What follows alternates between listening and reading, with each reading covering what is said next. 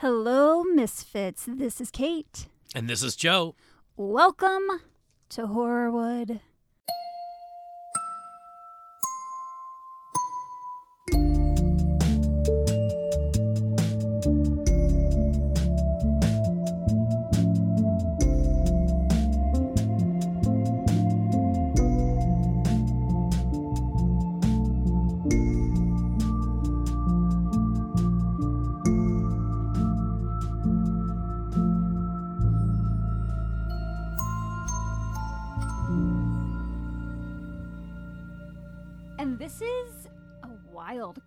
But before we get into it, we do have a little biz nasty to take care of.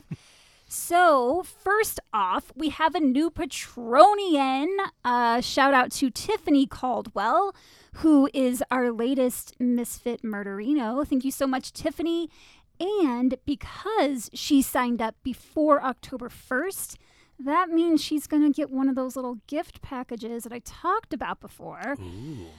And if you want one of those little gift packages, you have to sign up before October 1st. And it's only for our highest tier, which is the Misfit Murderino. And that's $5 a month.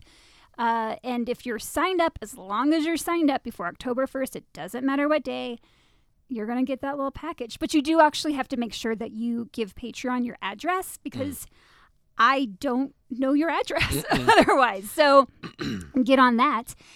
And uh, I also wanted to briefly mention our poll results. So I put up a poll, uh, I don't even know when, sometime last week, I think, uh, regarding co hosts. I wanted just to see if you guys like having two of the same host every week or if you like this rotation that we've kind of been on the last few weeks. As of right now, and I think the last poll, which is on Spotify, closes in like six hours from the time we're recording this. My voice is doing weird things. It's spooky. I like it. I don't like it. Um, but as of right now, it's literally split 50 Oh 50. my goodness. Half of you love hearing a rotation and like getting the different voices each week. Half of you like hearing the same people and getting used to the same people. So I wasn't expecting that. I actually thought it was going to be like a landslide one way or the other. Uh, but it wasn't, and that's okay. I it gives me ideas. So I think I know what I'm going to do. I'm not going to announce it yet. Um, but I have ideas. And if you're like, what the heck are you talking about? Don't worry about it. Don't Go listen to it. the episode that says an update from Kate. You'll know what I'm talking about. So let's get into this. All right. Okay, this case is bananas. Oh, B boy. A N A N A S. This case is bananas. Gwen would be proud. There are so many people involved. I'm going to do my best to be clear about who each person person Mm-hmm. person is and their relationships to each other cuz oh boy. Oh boy. Let me just go ahead and say there are no winners in this case. Mm. Doesn't turn out great for anyone here. Spoiler alert. Spoiler alert, it's all bad. Yep. At the time all this went down, it was considered a very high profile case. I actually hadn't heard of it before. I just happened to stumble upon it. Why am I sitting like this? You do you. well, I'm like re- like climbing my leg up the wall. That was really awkward. Uh, I just happened to stumble upon it as I was watching reruns of old Dateline episodes, Mm. like one does. Incredible. Today we're talking about film executive Gavin Smith. Hmm. Have you heard of him? I don't think so. Okay. On May 1st, 2012, Gavin returned to Los Angeles after a work trip in Vegas. He was staying at a friend's house rather than the home he shared with his wife and kids. We'll get into why later. And that day, he spoke with his wife, Lisa, on the phone. Lisa told him he would need to take their youngest son, Austin, to school the next day. The next day came. Austin was at home waiting for his dad, but Gavin didn't show up. Mm. This was highly unusual. He never just forgot to take his kid to school. So after waiting a while, his son called a friend that lived nearby and was like, Hey, can you come get me? So he did. That afternoon, when Lisa went to pick Austin up from basketball practice, he told his mom, Hey, dad never came and picked me up, which immediately set off alarm bells for Hmm. Lisa. So she got in touch with Gavin's work, and they told her he hadn't shown up that day. Uh-oh. He hadn't missed a day of work in 18 years. Yeesh. Okay. So, where was he? Before we get into the details of this case, let's talk about who Gavin was. Gavin Smith was born on December 10th, 1954, in the San Fernando Valley of LA. He was considered very good looking. He was really tall, about six foot six, tan, blonde, very athletic. When he was younger, his dad would coach him in basketball, which seems to have paid off because he attended Van Nuys High School, where he was a star basketball player and then was recruited to play for UCLA. At the time, John Wooden was coach of the UCLA Bruins, and he's considered one of the best Hmm. basketball coaches in college of all time, if not Wow. the best. Coach Wooden won 10 NCAA championships in a 12 year period. I don't know a lot about sports. Me neither. But I know that that's, that's- pretty good. yeah, that sounds like a big deal. So Gavin played on the 1975 team, which won the NCAA hmm. championship that year and was John Wooden's last. He hmm. retired after that. Gavin didn't play in the championship game, but like he was still, He got him there. yeah, exactly. And he did play in two Final Four games the following season. Gavin transferred to the University of Hawaii for hmm. his senior year, where he played for the Rainbow Warriors basketball team. Coach Riley Wallace said, quote, he could score from anywhere on the floor. He was probably one of the best shooters in the history hmm. of Hawaii. So it feels like he was probably pretty good. Yeah, People just naturally graduate graduated. Woo! that too. but they did graduate. Hmm.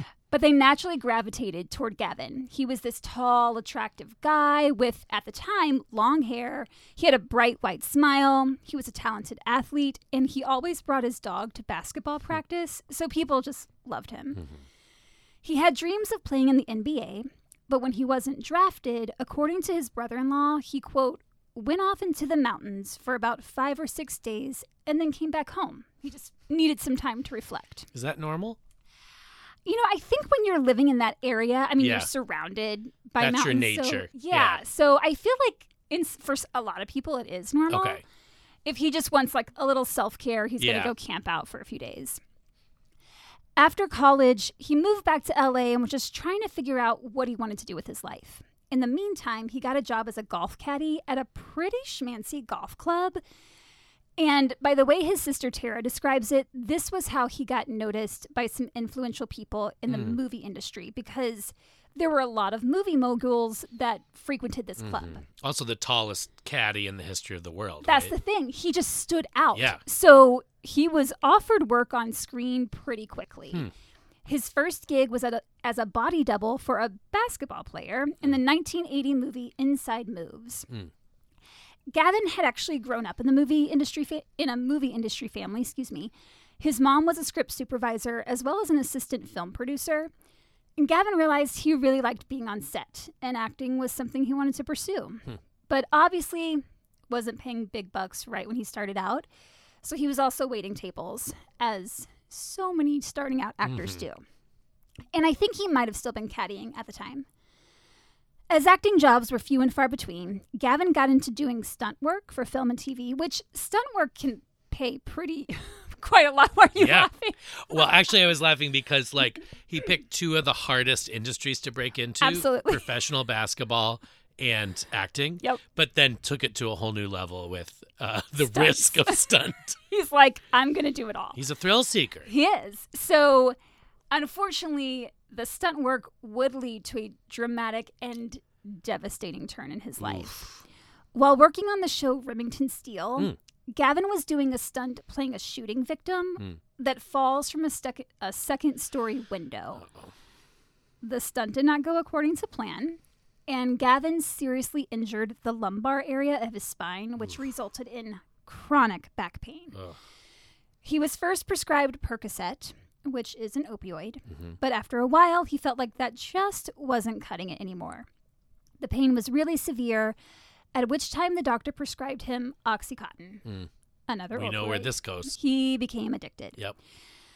Meanwhile, he's still pursuing acting. He had a couple of bit parts in films in 1988, but obviously he can no longer do stunt work. I'm going to Yeah. take some water because Yeah. my voice is doing weird shit. Well, you do. I used to love watching Remington Steele. Wait, did you really? Yeah, I watched it with my grandma like That's amazing. all the time. It was it was great. It had everything. Mystery, action, it had it all. it had it all. The eventual mother-in-law from Everyone Loves Raymond. Come on. Oh, I didn't realize she was in it. Oh yeah. Love her. Little Doris Roberts. Mhm. So Gavin kept his job waiting tables, which is how he met Lisa Dobson. In January of 1989, Lisa was a customer at the restaurant where Gavin worked, and he was her waiter. She was immediately attracted to him, mm. and he was flirting with her, and they seemed to hit it off. So when he asked for her number, she was thrilled. Like Gavin, Lisa was tall. She was six feet. Hmm. She had long blonde hair. The two of them were pretty close in age, like maybe five years apart, Okay. I think. They just looked like they went hmm. together, you know. Lisa was a widow. Her first husband had tragically died in a motorbike accident hmm. just six months after they were married. Suspicious. You know what? I'm gonna I'm gonna keep my mouth closed. but this didn't stop her from pursuing a life with a partner. Uh-huh. She and Gavin wasted no time. By June, they were planning their wedding, and by oh. November, they were married. Wow. Just 10 months after meeting. That's fast. Immediately, they got pregnant with their first son, Evan. Whoa. In the early years of their marriage, Lisa was paying for everything. Hmm. She had her own business, she was an accountant, and she made good money. Mm-hmm. Whereas Gavin was, he wasn't exactly pulling in the big bucks mm-hmm. through his acting or waiting tables. He did land a small role in the 1994 film Cobb, starring Tommy Lee Jones, and he and Lisa had a second child, a son they named Dylan. But when they got pregnant with their third child, Lisa was like, My dude, hmm. I need you to contribute more. I've been paying for hmm. everything, supporting this family 100%, and you haven't had a steady stream of income since I met you. Gavin realized she was right. He needed a more stable job, and he found it at Fox Studios. Hmm. Still in the entertainment industry, which was something he loved. He started off in an entry level position, basically, but quickly rose up the ranks, becoming a branch manager in film distribution and pulling in a six figure salary. He was right. partly responsible for this blah, for the success of huge films like Titanic, Avatar, the Star Wars trilogy. Wow. So he was doing pretty well. Yeah. This allowed Lisa to become a stay at home mom, which was what she wanted, and mm. she was able to focus on raising their three boys. They had a pretty idyllic life. They lived in a three bedroom home in West Hills, which is an affluent neighborhood of LA. Gavin was really good at his job. Lisa said he was a great employee, very well loved. She said they had a tight knit family. Gavin was really close with his three sons. He'd go surfing with them, coach them in soccer and basketball. Their oldest son, Evan, played basketball for USC, and Gavin was so proud, even though that was his alma mater's rival. He was hmm. like, My boy. Yeah. From the outside looking in, this was a happy, healthy, close knit family. But behind closed doors, things looked a little different. Oh. Gavin's opioid addiction was taking its toll on his relationship with Lisa. Towards the end of 2007, Gavin just wasn't acting like himself. Lisa described him during this time as being, quote, wonderful and sweet and loving, the most wonderful man. But sometimes he's this angry, scary, intimidating, cruel person. Not cruel, but it's really a mental abuse. Mm. She said, quote, he's never hit me, but he has scared me. Mm. Lisa became very religious around this time. According to Gavin's friends, she turned to religion for comfort. Gavin was not a religious guy, so this added strain to their relationship, which that is tough because ideally you look for a partner with similar beliefs and values as yours. When that begins to change, suddenly one person goes one way, the other goes another way. It can be hard to find common mm-hmm. ground. On March 1st, 2008, Gavin enrolled himself in an outpatient drug rehab program called Matrix. So it seems he recognized he needed help, so that's good. Eventually, he became a group leader there, assisting hmm. new patients. Not long after Gavin started in rehab, a woman by the name of Chandrika or Chandy Creech enrolled in the program. She had an alcohol abuse problem. Hmm. It was in the rehab program that she met Gavin, and the two of them became friends. Chandy was around 34 or 35 years old at the time, and she was a newlywed. And She- how old are they at the time? Do you remember? Lisa and Gavin. Yeah. Gavin was around 53. Okay. So a bit of a gap. The- yeah, there's a jump there.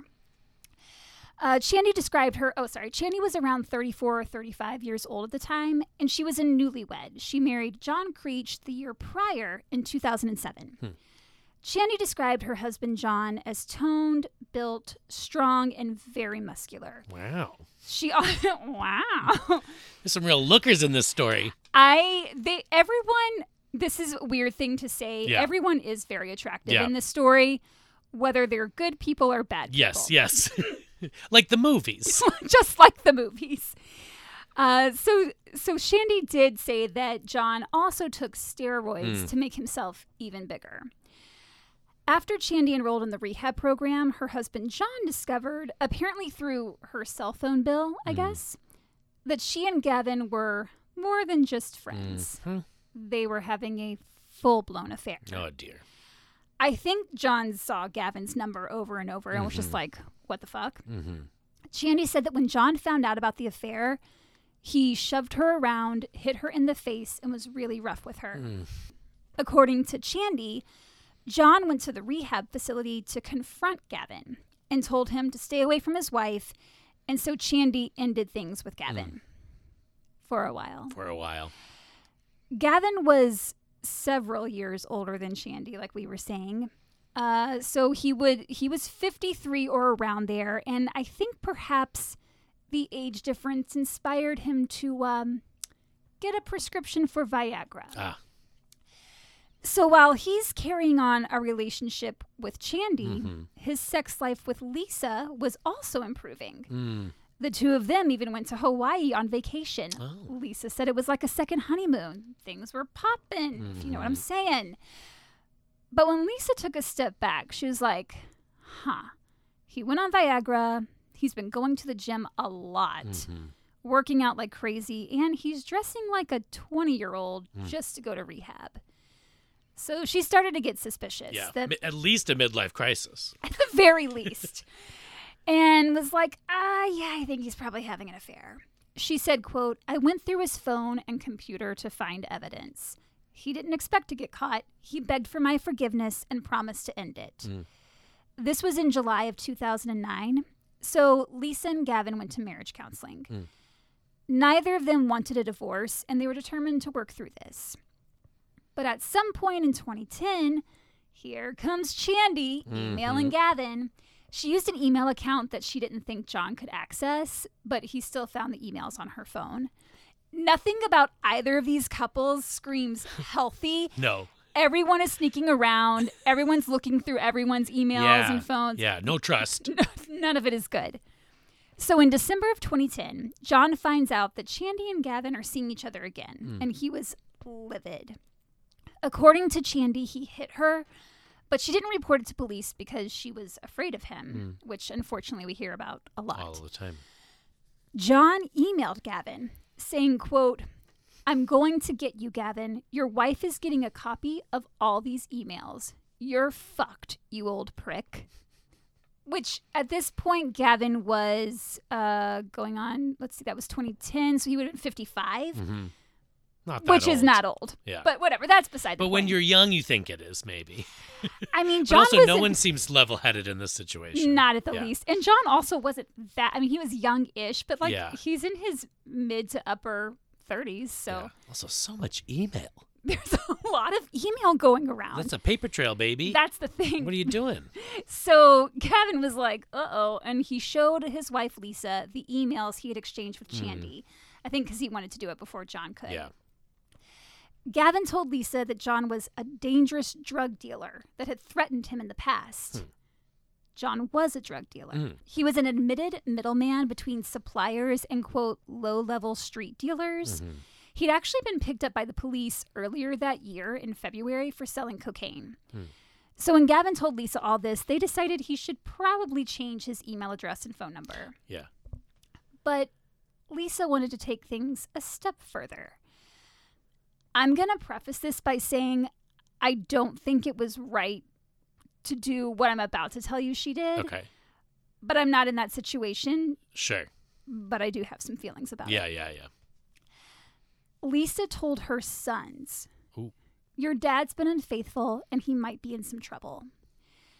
So she decided to drive over to John and Chandy's home to speak to them, and she brought two of her sons with her Hmm. Her oldest, Evan, who was around 20, and her youngest, Austin, who was 14. Hmm. But when they got there, Lisa stayed in the car and had her sons go up to the house. I'm just going to stay over here in my feelings. What in the world?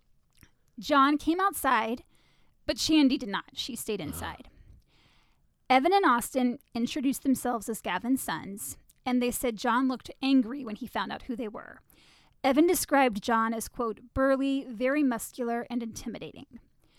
John told the boys that he was furious with their dad for mm-hmm. sleeping with his wife, and the boys started crying. Mm. These kids should never No. have been in this situation. Don't use your kids to do your dirty work. No. Don't use them as weapons. But Don't even use them as conflict moderators. Nothing. That's not their job. but I- I'm staying over here. But this infuriates me. So first, your mom tells you your dad is cheating on her, Mm-hmm. which that alone is just like a blow. It's a power move too, right? Exactly, because you're already like pitting them against Mm-hmm. one or the other, and then as the kid, you're forced to confront the guy that's been threatening your dad. Mm-hmm. Just feels real unsafe and unhealthy. Austin, the youngest, through his tears, begged John not to hurt his dad. He told him, quote, I'm in eighth grade. I'm mm. too young to lose my dad. Mm-hmm. Evan also begged John not to hurt Gavin, saying that he must have apologized a hundred times for his dad's behavior, which a child should never have to Right. apologize for their parents' behavior. No. Granted, Evan was technically an adult, but still, you shouldn't Still. have to do that. By the end of the conversation, John had calmed down a bit, but he told the boys that if Gavin ever contacted his wife again, there would be problems. Mm-hmm. Over the next couple of years, Lisa and Gavin were struggling financially. They had purchased their home when the market was booming and hmm. prices were high. But unfortunately, after the recession in 2008, the value of the value of their home plummeted. Hmm. They owed more on their mortgage than what their home was worth. Oh no. So it's never a great problem for couples to have. They were trying to sell the house, but they weren't having any luck. Even while they were having these money problems, though, Gavin was talking about wanting to buy cars for his sons. And Lisa was like, Are you crazy? We can't even afford our home. With what? Yeah. She was able to talk him out of that, but Lisa said Gavin was hopeless with money. In February of 2012, Gavin began considering early retirement because he wanted to give acting another try. Because, you know, it had gone so well for him the first Yeah, time yeah. around. Lisa said that Gavin craved fame, Hmm. but she was like, We have three boys to put through school. Like, stop talking crazy. So she decides to go through their tax tax records to figure out where the money was going. Because remember, Uh-oh. she was an accountant. So she's trying to find where they can cut back, what they're spending too much on. And it was while she was going through these records that she discovered Gavin was blowing through tens of thousands of dollars. Mm-hmm. Then she came across the name Melanie. Who's that? That's a new one. Oh According to the records, Gavin was trying to set this woman, Melanie, along with her kids, up in a new home. Uh huh. he was having another affair. Whose kids were they? They were her kids. Okay. They were Melanie's okay. kids. Wasn't secret family stuff. No. All right. Of course, Lisa and Gavin got into a huge fight, and Lisa had had enough. This was the final straw. Yeah. On April 13th, 2012, she kicked him out of the house. She said later, quote, "To be honest, I wanted to scare him. We mm. loved each other. He loved our sons. Neither of us wanted to divorce, but I couldn't cope with him cheating, and I wanted to make it clear that he could never do that again." Mm-hmm. Gavin didn't know where to go, so he went to his office and slept there. When a coworker of his found him, she offered to let him come and stay at her place. According to reports, I don't think there was any romantic relationship between the coworker and Gavin. It appears they were just friends. Which is sort of shocking considering his track record. I know. I actually looked into it. Quite Yeah, a yeah, bit, yeah. I was like, "Are we sure?" Yeah. But yeah, it looks like they were just friends. yeah. Lisa told her sons that their dad had cheated on her again hmm. and was out of the house. Hmm. The next day, April 14th, Evan, the oldest, tweeted, quote, Thoughts and prayers out to my amazing mom and bros, please. My dad decided to leave the family last night. Real family sticks together. Wow. Gavin did stay in contact with Lisa while he was staying at this friend's house. However, Evan was pissed at his dad Mhm. and stopped talking to him. Mm. This devastated Gavin. On April 22nd, he met up with some friends of his for coffee. It was something he'd been doing twice a week for about five years. Sometimes there were as many as 20 of them that would get together and they would talk about their kids or sports or whatever. And Gavin's friends all said that they envied his relationship with his sons because they seemed to have such a tight bond. Mm. Dr. Gordon Van Tassel, which just the name is like, I'm That's important. a name. That's a big name. Uh, he was a friend of Gavin since high school, and he was at the coffee date on the 22nd and said that Ev- that Evan not talking to him really hurt Gavin's Mm. feelings. He said that Gavin really just wanted to be with his family and hoped it would work out. The day after this coffee meetup, Gavin traveled to Las Vegas for a work trip. He was attending CinemaCon, which is the annual convention for the National Association of Theater Owners, specifically movie theater Mhm. owners. And he'd been looking forward to this trip. It was a four day convention. You've got all these movie people there. Awards are given out to celebrities and filmmakers. So it was a big deal. Mhm. So Gavin is in Vegas. We're going to put that right over there for a second. Mhm. Meanwhile, this same month, April, Chandy found out that her husband John was cheating on her. No, Oh, yes. unacceptable. Didn't see that coming. no, did I you? honestly didn't. I, am seeing a lot of things, but it, that wasn't on my bingo card. And, well, this one definitely isn't. It, he wasn't just cheating with any woman, Uh oh. he was cheating with a high school student. Oh no. She was 18, so technically Sure. she was an adult, but yeah, but no. John was 39 years old. Ah, jeez. And she was in high school. Ew. uh, Did I mention that she was in high school? You did. You did. It's terrifying. She was in high school. Yikes. In court documents, they state her full name, but in the Dateline episode I watched about this case, she asked that her last name Mm. not be used, so we're just going to call her Lauren. Okay. Lauren and John met at the gym where John worked out. She was an employee there. Mm. Lauren said when she first met John, quote, he was beautiful. He was tall and he was muscular, and a lot of women wanted to date him. A lot of men wanted to be him. She fell for him right away. When Chandy found out about Lauren, she and John decided to separate, although John had told Lauren he was already separated. Financially, they weren't able to move into separate residences, so they agreed to continue living in the same house together, but slept in separate bedrooms. Mm. Because it always works out. Yeah. While in Vegas, Gavin spoke with his wife about how his back had really been bothering him. He had a golf trip coming up, but he didn't think he'd be able to go because he was in so much pain. Mhm. At the end of the convention, Gavin rode back to LA with his coworker, Brett Resnick.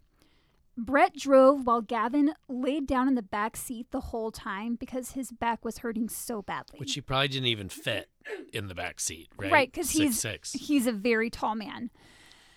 Gavin was back in the office on Monday, April 30th, and again on Tuesday, May 1st.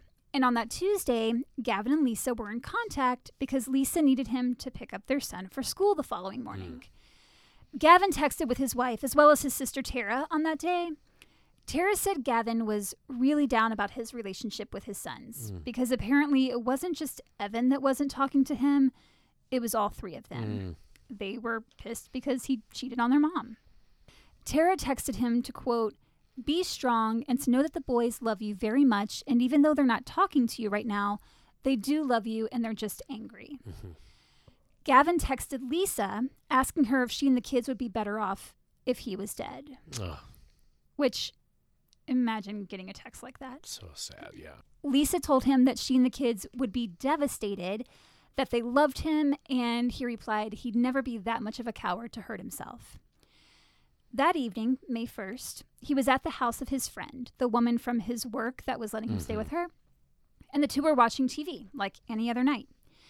Around 9 p.m., she told Gavin she was going to turn in, and Gavin said he'd be going to bed soon as well. Except that he didn't go to bed. Instead, he left the house around 10 p.m. and drove off in his black Mercedes. There were witnesses in the area that saw him drive away at this Mhm. time. He took his phone, but left his charger, his shaving supplies, along with a few other items that indicated he wasn't planning on being gone long. No, yeah. And he was basically wearing pajamas. He had on a pair of purple sweatpants that belonged to Evan. Uh-huh. The next morning, he was supposed to pick up Austin from school, or pick up Austin and take him to school, Uh-huh. but he didn't show up. And Gavin was not one to forget his kids or Mhm. leave them waiting, so it was definitely weird. Austin ended up getting a ride to school with a friend. That afternoon, when Lisa picked Austin up, he mentioned that his dad never came to get him, Mm. nor had he returned any of his calls or texts. Lisa immediately felt something was wrong because she knew he wouldn't have just bailed on his kid. Yeah. So she had Austin call Gavin's work. Mm. She really likes to have her kids do things. Yeah, I'm not sure why she didn't just call. It's. I'm going to stay over here. Yep. But they told Austin Gavin hadn't shown up that day, nor had he called in. Then Lisa called the woman that Gavin had been staying with the last couple of weeks and was like, Hey, have you Mhm. seen him? Do you know where he might have gone? But the friend told Lisa the last time she'd seen him was when they were watching TV together the night Mhm. before. Lisa said that instinctively she knew something bad had happened to him, and she filed a missing persons report that day. Hmm. The officers asked her if she thought Gavin would ever do anything to harm himself, but she said absolutely not, that he loved his kids too much, and other friends and family agreed. No one believed he would Mhm. kill himself. And they were right. Gavin did not kill himself, but it would be a long time before officers would figure out what happened to him. Whoa. Some thought maybe he just needed a break. He had done that before. Mm-hmm. There were troubles within his marriage. Maybe he just needed some time to himself to reflect on things. But his family quickly dismissed that, saying he would not have left his kids even for a day without Mhm. calling. And Evan, the oldest, the one that had sent that tweet about his dad leaving and Yeah. real family sticks together, he deleted that and sent a new one stating his dad would never leave. He said, quote, he's a great father. My dad had no reason to leave, no reason at all. Hmm. Officers weren't able to get a signal on Gavin's phone, and there'd been no activity on his credit cards Mhm. after May 1st. There was no sign of Gavin or his Mercedes. Gavin's wife and kids set up a website to try and help find him and offered a $20,000 reward for any information leading to his whereabouts.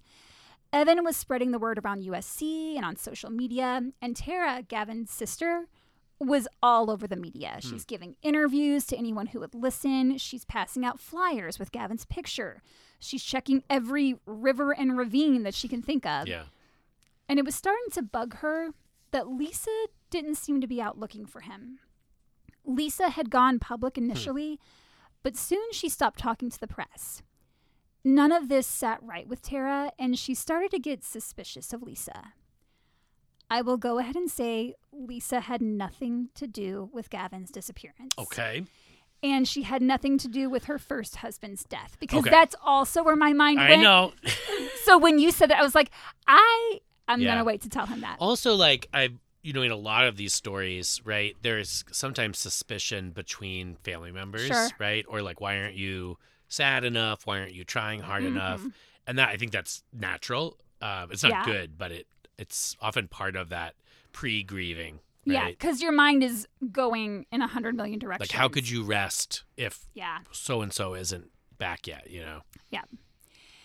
Detectives Tyler Bay and John O'Brien were assigned to Gavin's case. With the media attention the case received, tips started pouring hmm. in. Some said they saw him in Hawaii, some saw him in Phoenix.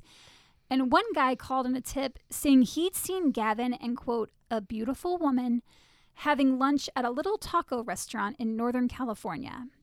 When officers asked employees about it in an attempt to corroborate this guy's story, the waitress there said, Yes, that's hmm. definitely the guy I saw. They were sitting at this table. He was here. She was there. So Tara immediately heads to this restaurant, but it turned out it had been a false alarm. Ugh. Gavin had not been there. So they weren't getting any real leads. That is, until the officers were able to retain Gavin's cell phone records. One number kept coming up, including an outgoing call to this number on May 1st. Hmm. And when they showed it to Lisa, she recognized it right away. It belonged to Chandy Creech. But Lisa said that affair had ended two years ago, so, like, Mhm. why the fuck was her number showing up? Yeah. detectives decided to go have a little chat with Chandy. They talked with her for over an hour, and she did admit that she'd had an affair with Gavin, but said she hadn't seen him in a long time. They had been talking recently on the phone as well as emailing, but she hadn't seen him in person in a while and didn't know where he might be. After discovering Gavin had been in contact with Chandy, Gavin's sons told the officers about the visit they'd had with John Creech Yeah. a couple of years prior. So the officers were like, you know, I think it might be time for a search warrant. For Roy Rage's house. He's on the roids. Yeah. On June 8th, a SWAT team descended onto the Creech home. They left with several boxes, a computer, and a black Audi SUV. Hmm. They also ended up taking John Creech into custody on drug charges unrelated to Gavin's case. There it is. They were just like, while we're here, you seem to have a lot of drugs. detectives made it clear to the public this was still considered a missing persons investigation, not a mm-hmm. homicide. They said no one at the Creech residence was considered a suspect. Mm. but they love to say stuff like that. They sure do, because they knew they were getting closer to what Yeah. had happened. And they didn't want to say that this was a homicide because they didn't have any actual proof. Mm-hmm. So they needed to keep some things close to the chest. Mm-hmm. They didn't want the media going crazy. When officers searched the phone records of Chandy and John, they found it really interesting that their phones pinged in the same area as Gavin's on the night of May 1st. What was even more interesting was that Gavin and John's phones began moving parallel with each other, mm-hmm. while Chandy's went in a different direction. That's very suspicious. So officers interviewed John, which wasn't hard to do because he's already in jail. Yeah. And they were like, hey, so we see that your phone was in the same place as Gavin's on the night of May 1st. Do you mm-hmm. want to you know, maybe talk about that? But all John said was that he knew Chandy and Gavin had had an affair, but he never actually met Gavin. He was like, I don't know. I've never seen the guy. Mm. If you remember earlier, he told Chandy that he had followed Gavin to the rehab center and Oh, confronted him. yeah. So we think maybe he does know what Gavin at least looks like. Yeah. But But it is true that most of their interaction might have been email. true. Yeah. True. But I doubt he's that forgetful. And unfortunately, since officers had no body and no hmm. actual proof that a murder right. had even been committed, there wasn't much police could do at that point. Yep. Several months went by before cops finally received a tip that was actually useful. Hmm.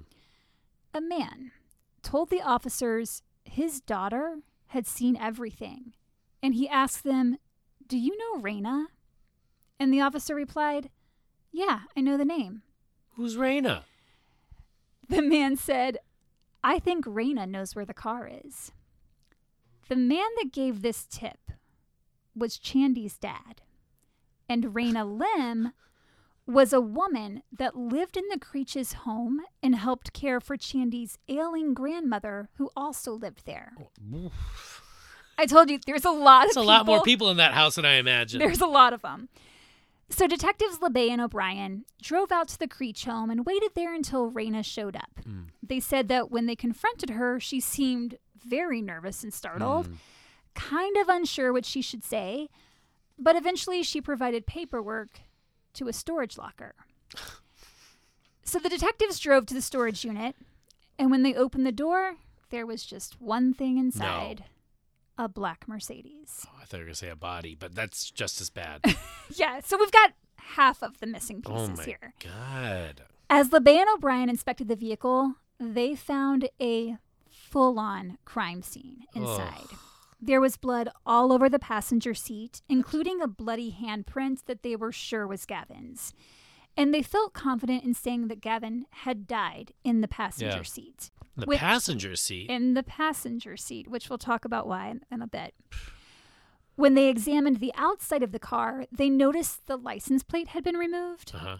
One screw was missing, but the other one was hanging halfway out. So the officers took the screw in and just put it in a little baggie for DNA testing. Mm-hmm. And wouldn't you know it? It was a match for John Creech. I I bet. Detectives wanted to know what Chandy knew because her dad had said she'd seen everything. But Chandy wasn't talking. So LeBay and O'Brien enlisted the help of an associate of John's, who was also a friend of Chandy's. Was he also a bodybuilder? Probably, because there are more bodybuilders coming up. No. Get ready, I'm not kidding. What, is everybody ripped in this story? Yes, they are. My goodness. So this friend agreed to be an informant and try to get Chandy's story. And it worked. Chandy told him everything. Oh my god. Gavin and Chandy weren't just talking and emailing, as she had told detectives. They had started their affair back up again sometime in March or April of 2012. Mm. So just keep that in mind because that It was like means two months. he was sleeping with Chandy, Melanie, and Lisa at the same time Inappropriate. With back pain. with back pain. but again, like, I'm not trying to like throw Yeah, shit yeah, onto yeah, a yeah. victim, but it all does tie together as to how things led to where they led. John caught Chandy getting into Gavin's car one day and tried to chase them down, but the car sped away. Later that day, John told Chandy he didn't want her seeing Gavin again. And remember, John is sleeping with a high schooler. So just that's And do, that's does she know that yet? Does Chandy know it? D- Yeah. I think so because they Okay. were sleeping in Oh, separate my. bedrooms at this time. Oh yeah. God. A couple of weeks later, on May 1st, Gavin and Chandy made plans to meet up. Mm-hmm. Chandy told John she was going out that night, and he told her if she did, that he would have her followed. She basically was like, fuck you, I can do what I want, and she left. Around 11 p.m., she drove her Audi SUV to a secluded location that Chandy knew would be empty at that time of night. It was where she and Gavin had agreed to meet. John kept trying to call her after she left, but she ignored his calls. When she got to the meeting spot, she left her phone in her car and got into the passenger seat of Gavin's. After a few minutes, Gavin got into the passenger seat, reclined it back, and Chandy got on top of him. hmm And for some reason, it just really bothers me that he did this while he was wearing his son's sweatpants. Uh, yeah. Thank you for bringing that up. That's disturbing. A bit, I, because it keeps coming up. They were like, he was wearing purple sweatpants. I'm like, they were his uh, son's. Okay. What? Anyway, This guy. I mean, it's clearly. I think we can sidebar and say he was not well. no one in this story is No. well. And Gavin's like, he's got the drugs going on. right. He's got too many girlfriends going on.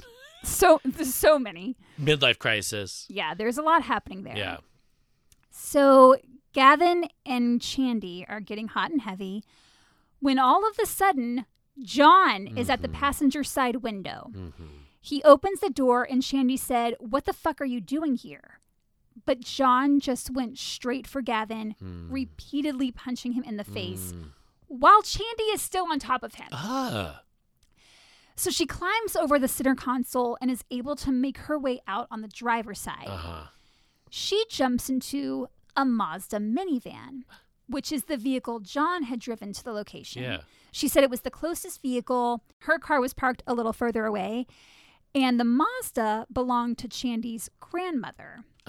John had left it running, so Chandy pulled it up next to Gavin's Mercedes and saw that John had Gavin pinned down in the passenger seat and was punching him repeatedly. Jeez.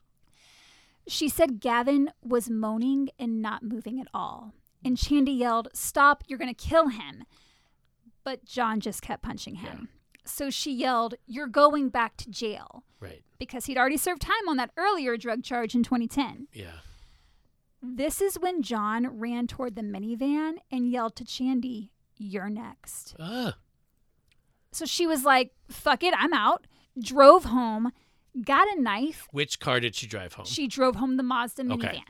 her grandmother's car, got a knife, and hid in her grandmother's room. oh.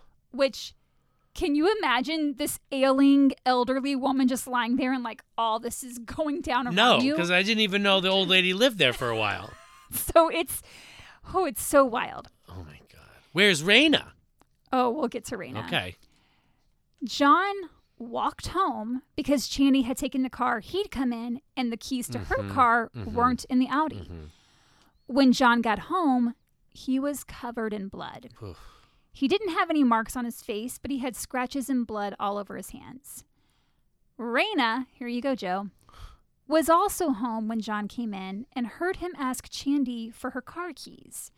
Chandy said, quote, I threw them in the back of Gavin's car. They're in the Mercedes. Because I'm sure she got out, got into Gavin's car, got Yeah. out of her car, got into Gavin's car, was like, let's toss Tossed these. and yeah. yeah. And John said, Well, you're going to have to drive me back there so we can get the keys. I think she was a little hesitant about getting in a car with him. Yeah. So he said, We need to go back because Gavin is in bad shape and we need to take him to the hospital. Like, oh, how thoughtful of you. Yeah. So she drove him back.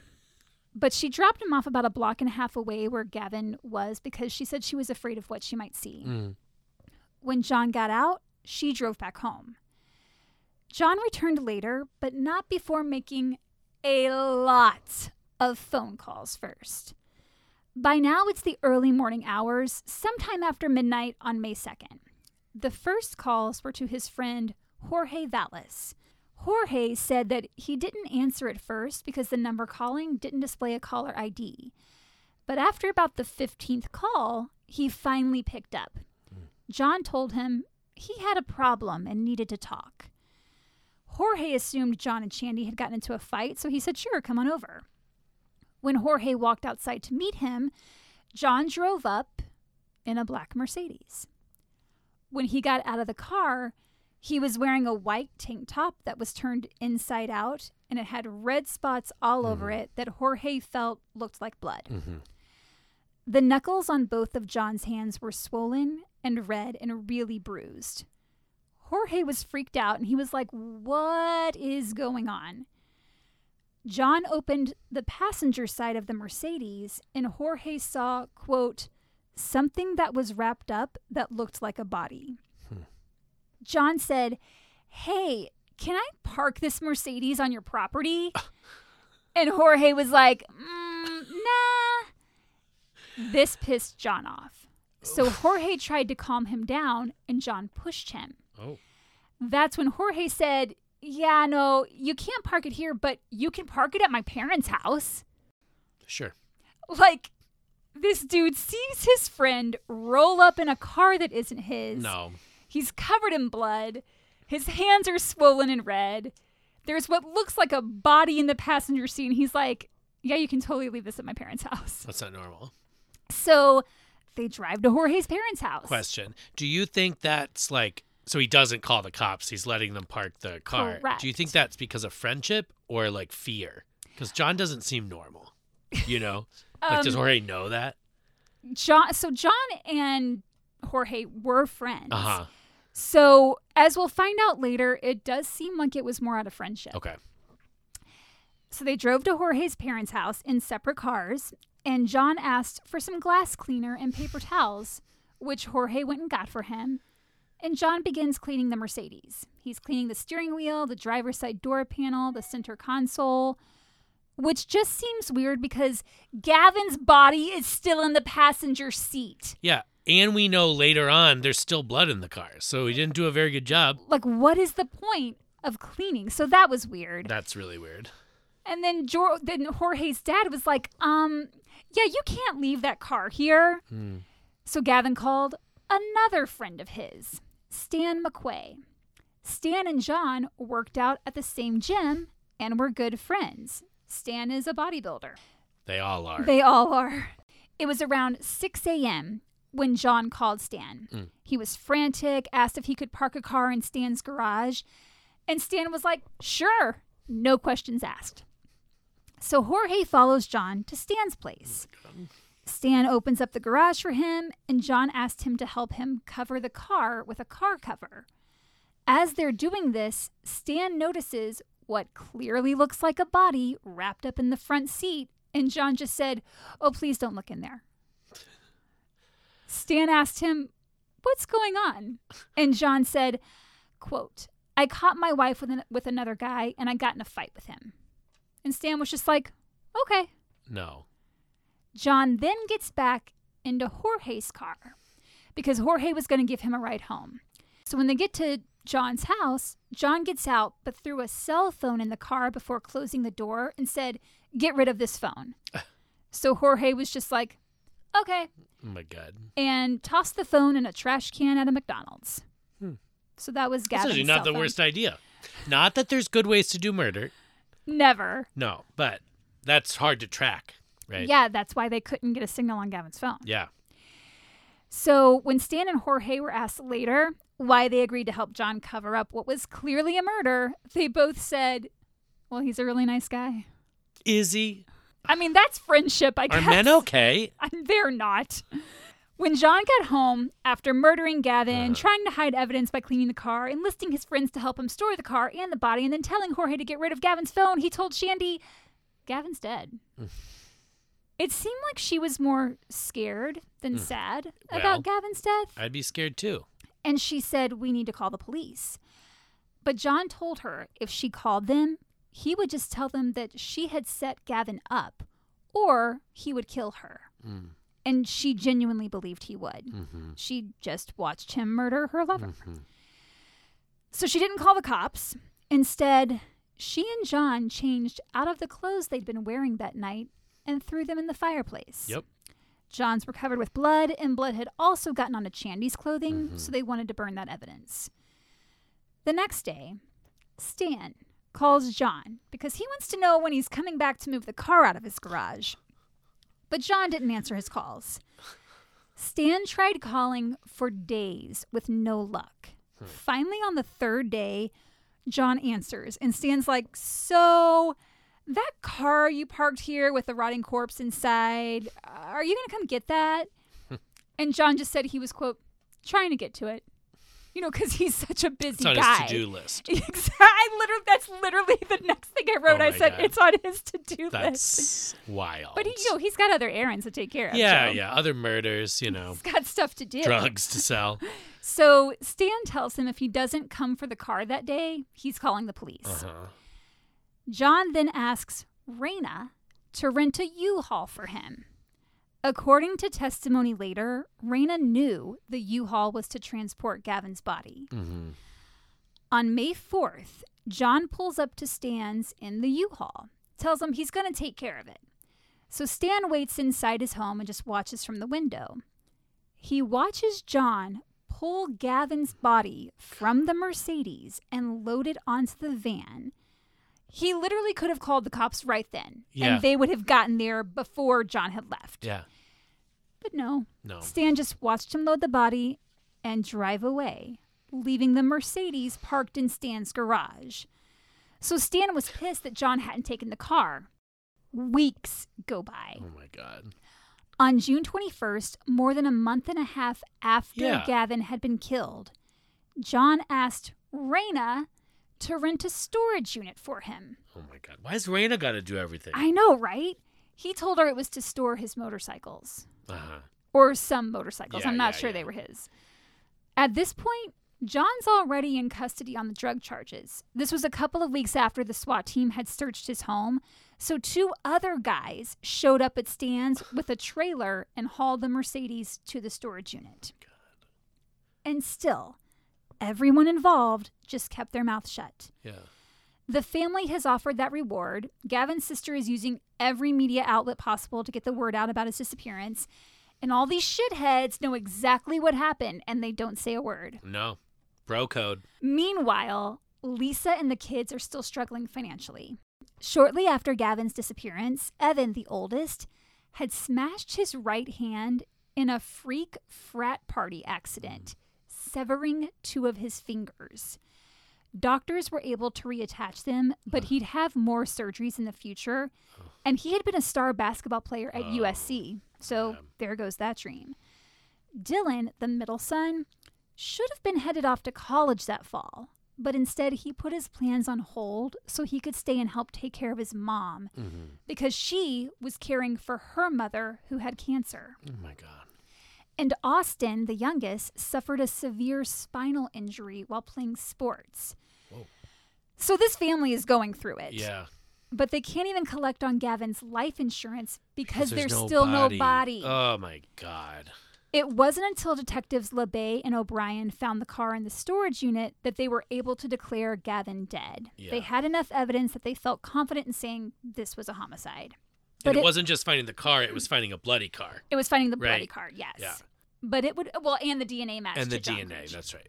But it would be another year and a half. So two and a half years after Gavin disappeared, that the family would have closure. Mm.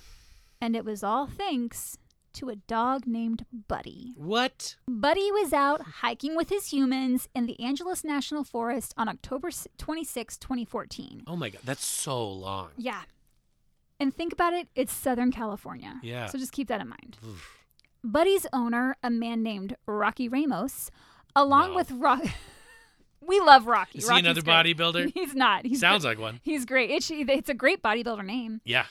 Along with Rocky's wife and granddaughter, had driven up a dirt road that was known to locals as a dumping ground. People would just leave their shit up there. Mm-hmm. Old mattresses, broken TVs, Yeah. used furniture. It was basically like a junkyard. Yeah. And Rocky and his family were just walking through the area, seeing what they could find, I guess. That's when Buddy the dog wandered over to a bush and was just staring. Hmm. And Rocky was like, Come on, Buddy, over here. But Buddy didn't move. So Rocky heads over, and that's when he saw a human skull. Ugh.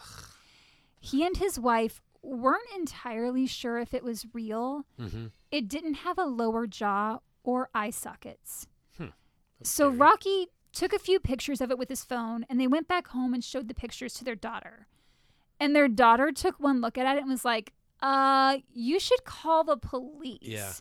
Cops arrived immediately and had Rocky take them to the location. And it was there they discovered a shallow grave. The investigators found human remains wrapped in plastic and a comforter bound with duct tape. The body was severely decomposed and partially skeletonized. Most of the tissue was gone. Mhm. He'd been out there for two and a half years, exposed to the elements. Yeah. So it was a pretty gruesome sight. The skull, and this I'm this is going to get graphic. Yeah, yeah. So just Well, I figured if the jaw and eye sockets were missing. yeah, I, I probably should have prefaced this. The skull and jawbone had been dug up by animals. Mm. Oh. They found the lower jaw a few yards away. Large parts of the skull, particularly the front, were missing. Mm. There were small fragments of the skull that had been separated. Blonde hair was also found at the scene. Remember, Gavin was blonde. Yes.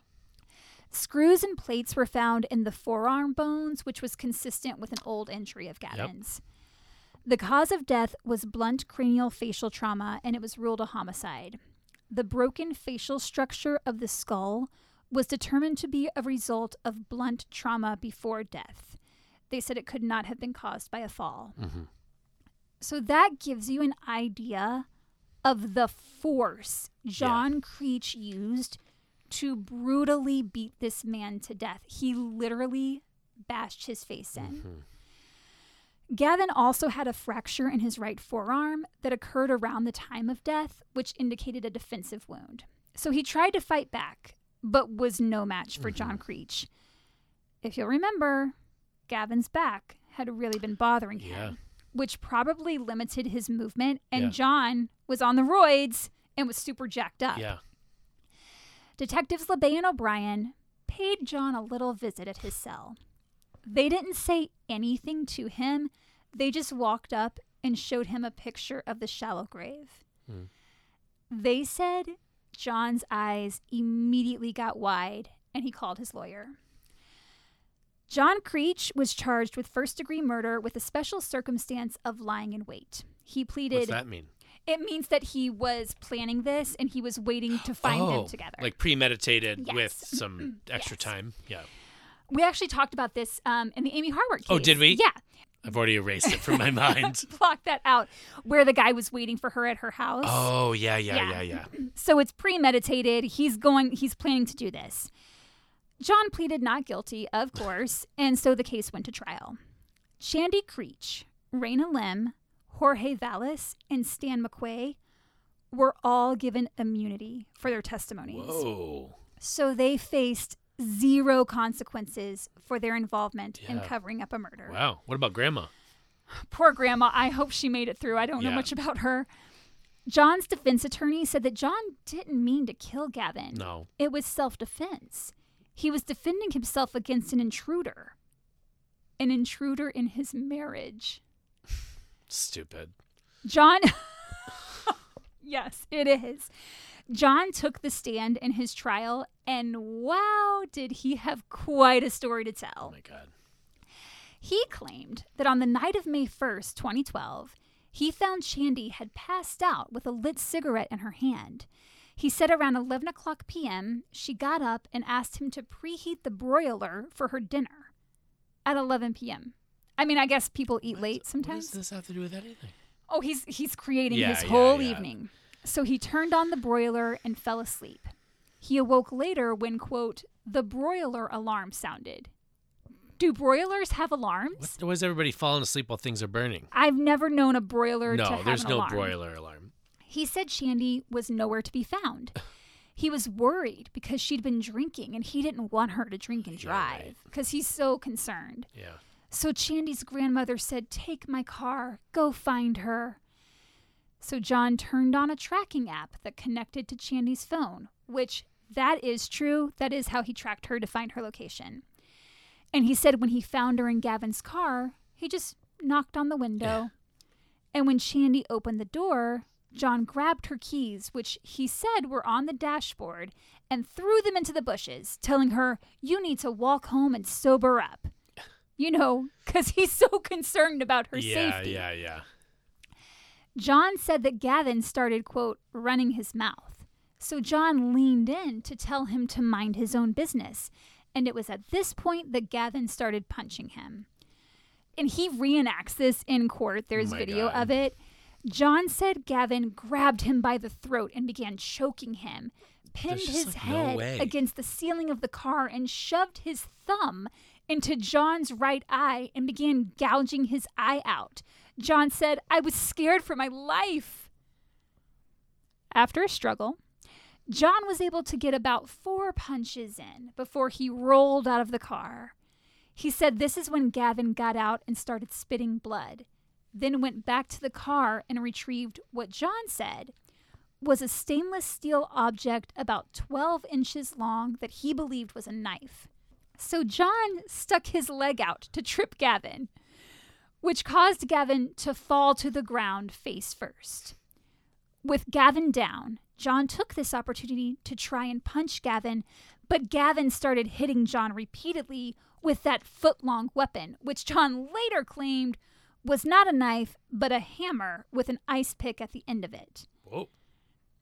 Does that exist? I don't know. On cross examination, John stated that weapon was a tool used to break into cars. Uh, One, how would you know that? yeah. Two, now you're implying Gavin would go around breaking into cars? What's going on?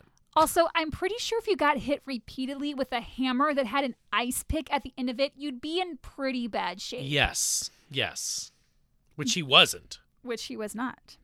John said Gavin then got up, blood pouring from his nose, and got back into his driver's seat, at which point John grabbed the weapon, put it in his pocket, and walked home. What? This 12 inch long weapon. He's just carrying it in his pocket and he walks home.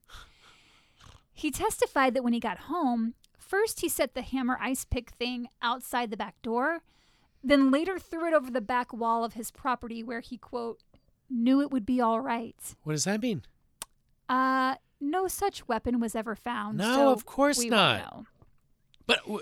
But also, what in the world? Why would you bring it all the way home and then try to get rid of it by throwing it over a fence? Why? Fence? Why would you even introduce that into your story? What? That just feels like a little yeah, extra. yeah, yeah, yeah. Chandy, Raina, Jorge, and Stan all testify that they never saw any marks on John's face, mm-hmm. only on his hands. Chandy's brother testified that on May 3rd, 2012, he asked John, Dude, why are your hands all swollen? Mm-hmm. And John told him he'd been helping a friend move and a garage door hit his hand. Okay. Okay. And then there was Lauren, John's high schooler girlfriend. Oh God, I forgot about her. She was called to testify and stated that on May 4th or 5th of 2012, she and John were hanging out, chatting, And she told John, Hey, this is crazy. The dad of one of my friends from school is missing. she went to high school with one of Gavin's sons. No. So she pulls up a flyer on social media that had been circulating, uh, The circulating middle son, around. right? I, be- I believe it was the middle son. It doesn't The specify. ages, yeah. And she shows Gavin this flyer about, or sorry, she shows John this flyer about Gavin's disappearance. And John said, "Ah, No fucking way. That's the guy Chandy was seeing. Knowing full well Yeah. everything he'd done. And she noticed John's hands as well and asked, Hey, how'd you get all those cuts and scratches on your hands? And he said, Oh, I fell off an ATV. Which is strange because I thought a garage door hit him. Right. So that's so weird. So weird. Lauren testified she did not see any marks on John's face. Mm.